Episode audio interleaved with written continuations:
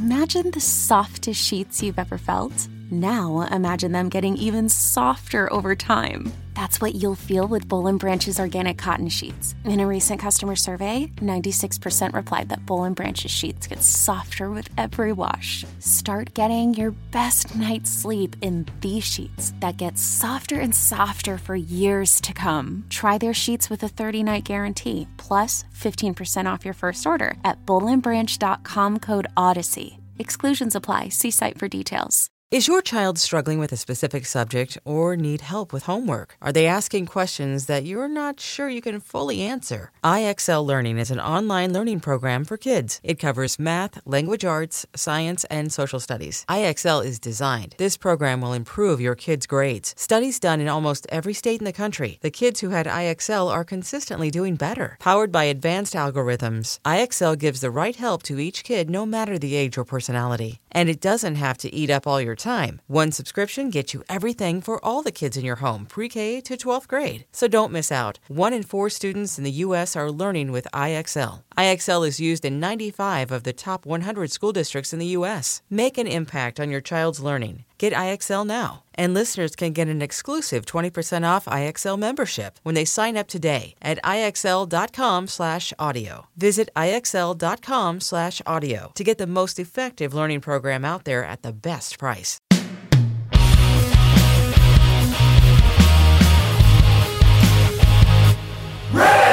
Hello, kids. This is Risk, the show where people tell true stories they never thought they'd dare to share. I'm Kevin Allison, and every Thursday we release these special episodes where we look back at content from our earlier years. Every other Thursday, we feature just one classic story from the vaults. We ask that you keep the historical context in mind. Today, in 2021, there's a different consciousness. We've always asked storytellers to speak in as unfiltered a way as possible, and yet to tell their stories with as much compassion as possible. Even so, I'm sure the storytellers and the host might have worded some of what they said on these old episodes differently if they'd been recorded more recently. As always, the title of the whole series, Risk, is itself a content warning. This week, a story that D.W. Baldwin first shared on the podcast in December of 2019. Here he is now with a story we call In Kali's Shadow.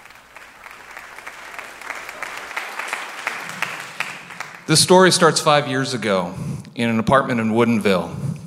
I'm laying in bed with my girlfriend, Kristen. We've been dating for about six months.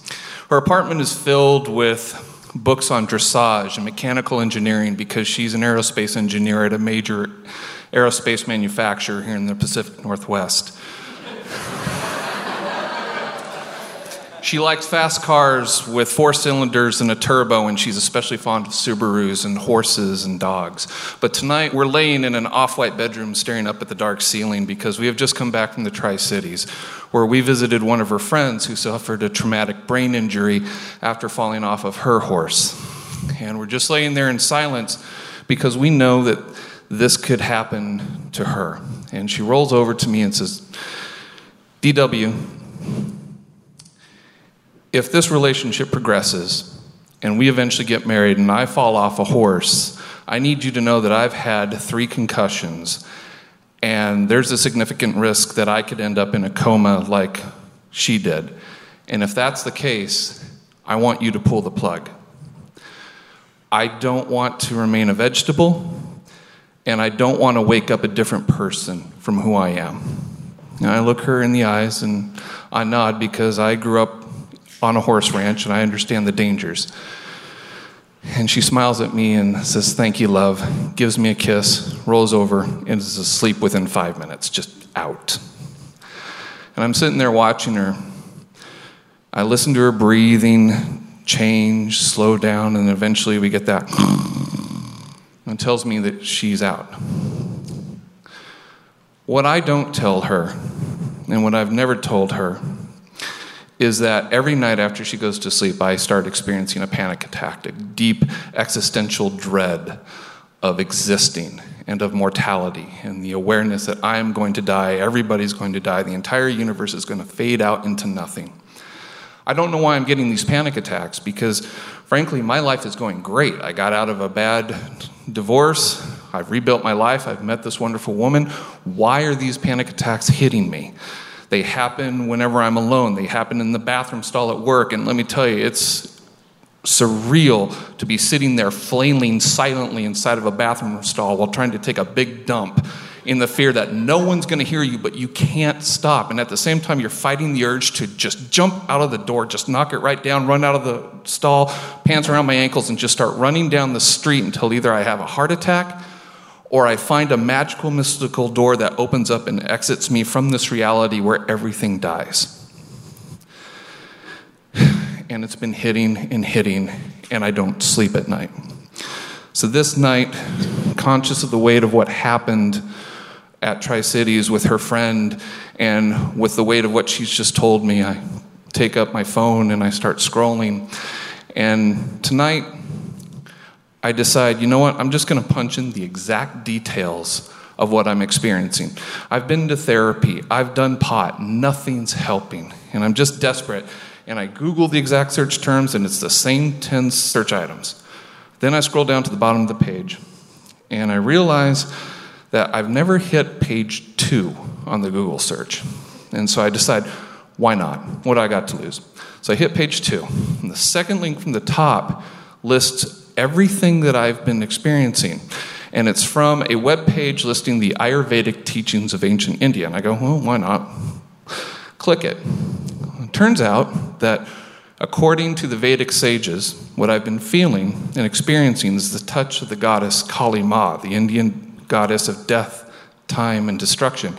And what this is, is the curse of Kali Ma. It's this existential awareness that dooms men and women who experience it to always be aware that mortality is like that. But it's also a blessing.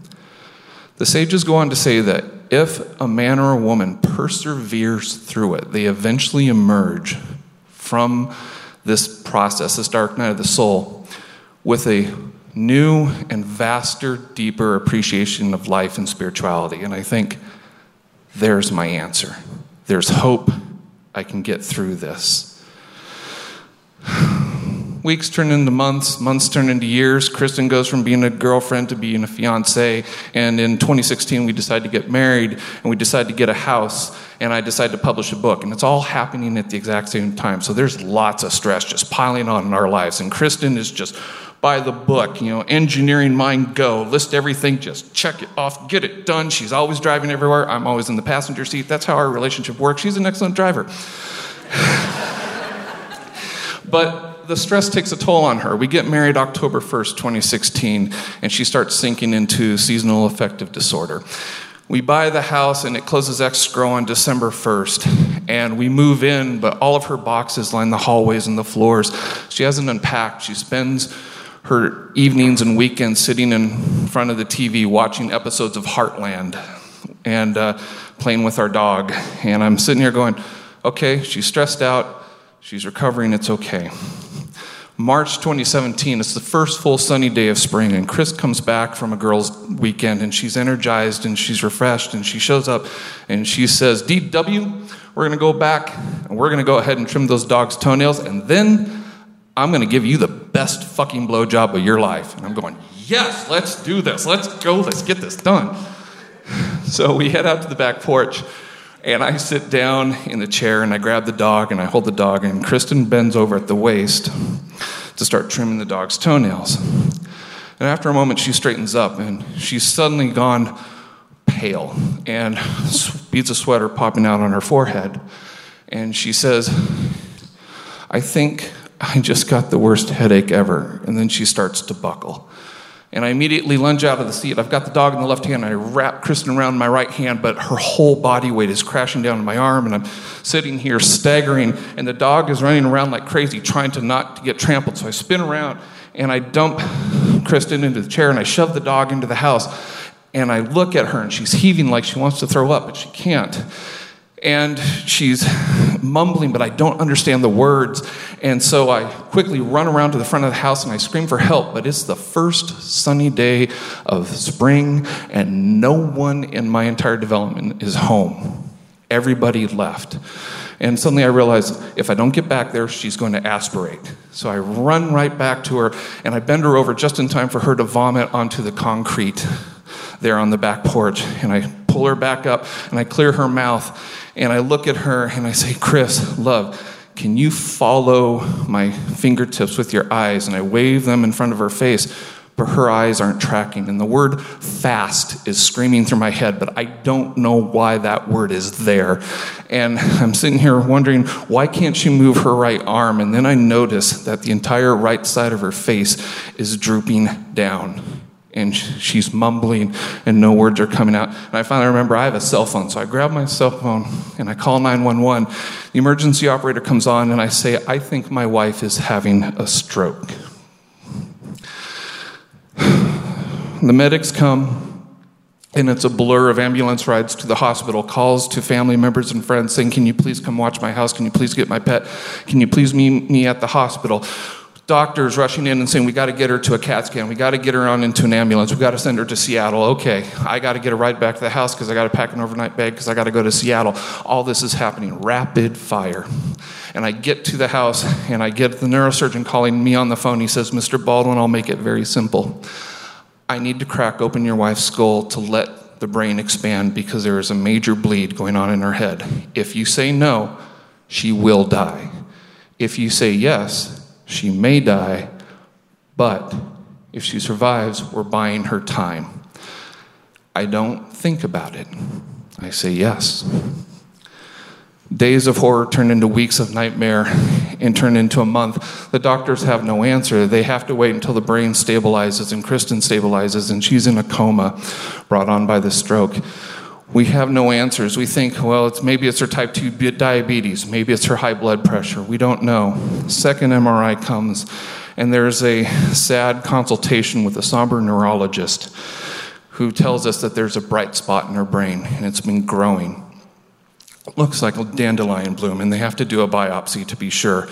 But if it is what they think it is, it's a glio, a type of brain tumor, and they're terminal. There is no cure, there's no process. It felt like a sledgehammer to my soul when I heard that, because we had only been married for six months at that point. The following day at work, I'm staring at the computer screen, but I can't think. And so I walk into the one place in the entire factory where I'm guaranteed to get some privacy, and it's the men's locker room. It's this long, narrow room shaped like an L, and I sit down on this bench and I put my back up against this beige wall, and I'm looking at these dark gray lockers under these fluorescent lights, and the tears come to my eyes because I'm less than three months away from losing my home because I can't get to Kristen's accounts to help me make my mortgage. And now my wife is in a coma and is probably going to die from this brain tumor. And it is at this moment that I think of the curse of Kali Ma, and I think of Kali Ma. And I open my hands and I take a deep breath and I say, Great Mother, Dark Mother, are you there? Can you hear me? You've touched me, and now I am coming to you to beg you if it is my wife's time to die, can you please take her gently? But if she's going to live, can you please bring her back to me? And all I have to offer you are my tears. That is all I've got. The very next day, that morning, I get a phone call from the nurses at the subacute unit that Kristen's been put in. She's awake and she's responsive. So I get down to her room and I walk in. It's another off white room. There's no decorations on the walls, just lots of respiration units and heart rate monitors and tubes connected into Chris. And I see her and she sees me, and we make eye contact, and I see her and I know she's there. And I reach down and I take her left hand because that's the only hand she has any ability with. And I say, hello. And she mouths the words, hello, back to me. I ask her, do you remember the stroke? And she indicates no. Do you remember the last six months? She indicates no. Do you remember us getting married? She shakes her head no. Do you remember me? She nods her head yes. I say, Chris, we got married, but there's something I have to tell you. You've got a tumor in your head and it's growing. In 10 days, the doctors are going to come in and they're going to take you to surgery and they're going to do a biopsy. We need to know how quickly this tumor is growing and what it is, but it's terminal, love. You're going to die, probably within six months. And I watch my wife's face contort, and I watch the tears roll down on her face. And I'm standing there holding her hand, wishing I wasn't the one to say that. And then this realization hits me that when we say I do to each other, there's a part of the wedding vows we never say but are implicit and is sealed when we make those promises. Is that we agree to be each other's loving executioner should the time come. And when the time came, I disregarded Kristen's wishes. I didn't pull the plug on her. Part of me still wishes even today that I had, because I would have spared her this horror. But if I had, if I had executed her, I would have destroyed her entire family. And that was ultimately a choice I couldn't make. So, being 41 years old, Chris still had neuroplasticity in her brain, and that meant that her brain would heal the damage from the stroke. Even though it didn't, it meant that it would not be able to overcome the tumor. She eventually recovers enough to be able to use a wheelchair. And she moves to an adult nursing facility. And one day I come to visit her, and she's sitting there in her wheelchair staring at the beams of sunlight coming in through the blinds. And she turns around at me and she gives me this big smile. She says, Oh. And she points at her bed, indicating I should go and sit there. And so I do. And I turn around and I watch her wheel her way through the sunlight at me with her left foot, her left hand outstretched to take mine.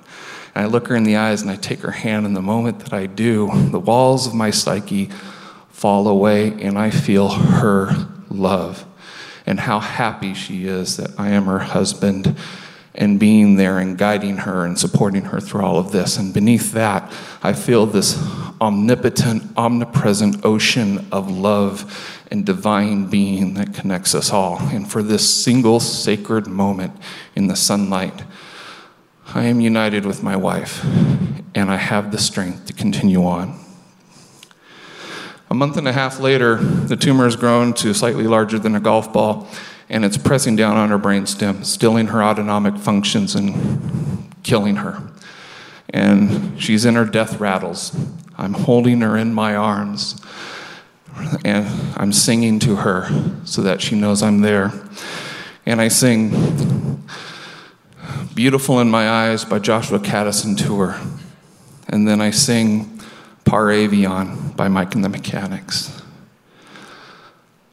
Another day has passed me by, and there's an island in the sun to see me through.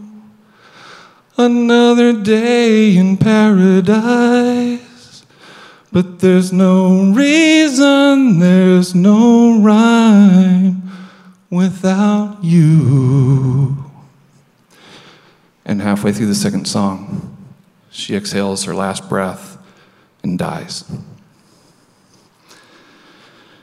If there is a heaven, we can find it in that moment where love and empathy are everything that connect us. If there is a hell, it is when our loved ones leave us to continue on while we remain behind. And if there is any hope, it is that we labor here under the distant light of paradise, awaiting the day when we rejoin our loved ones in the love that connects us all. Thank you.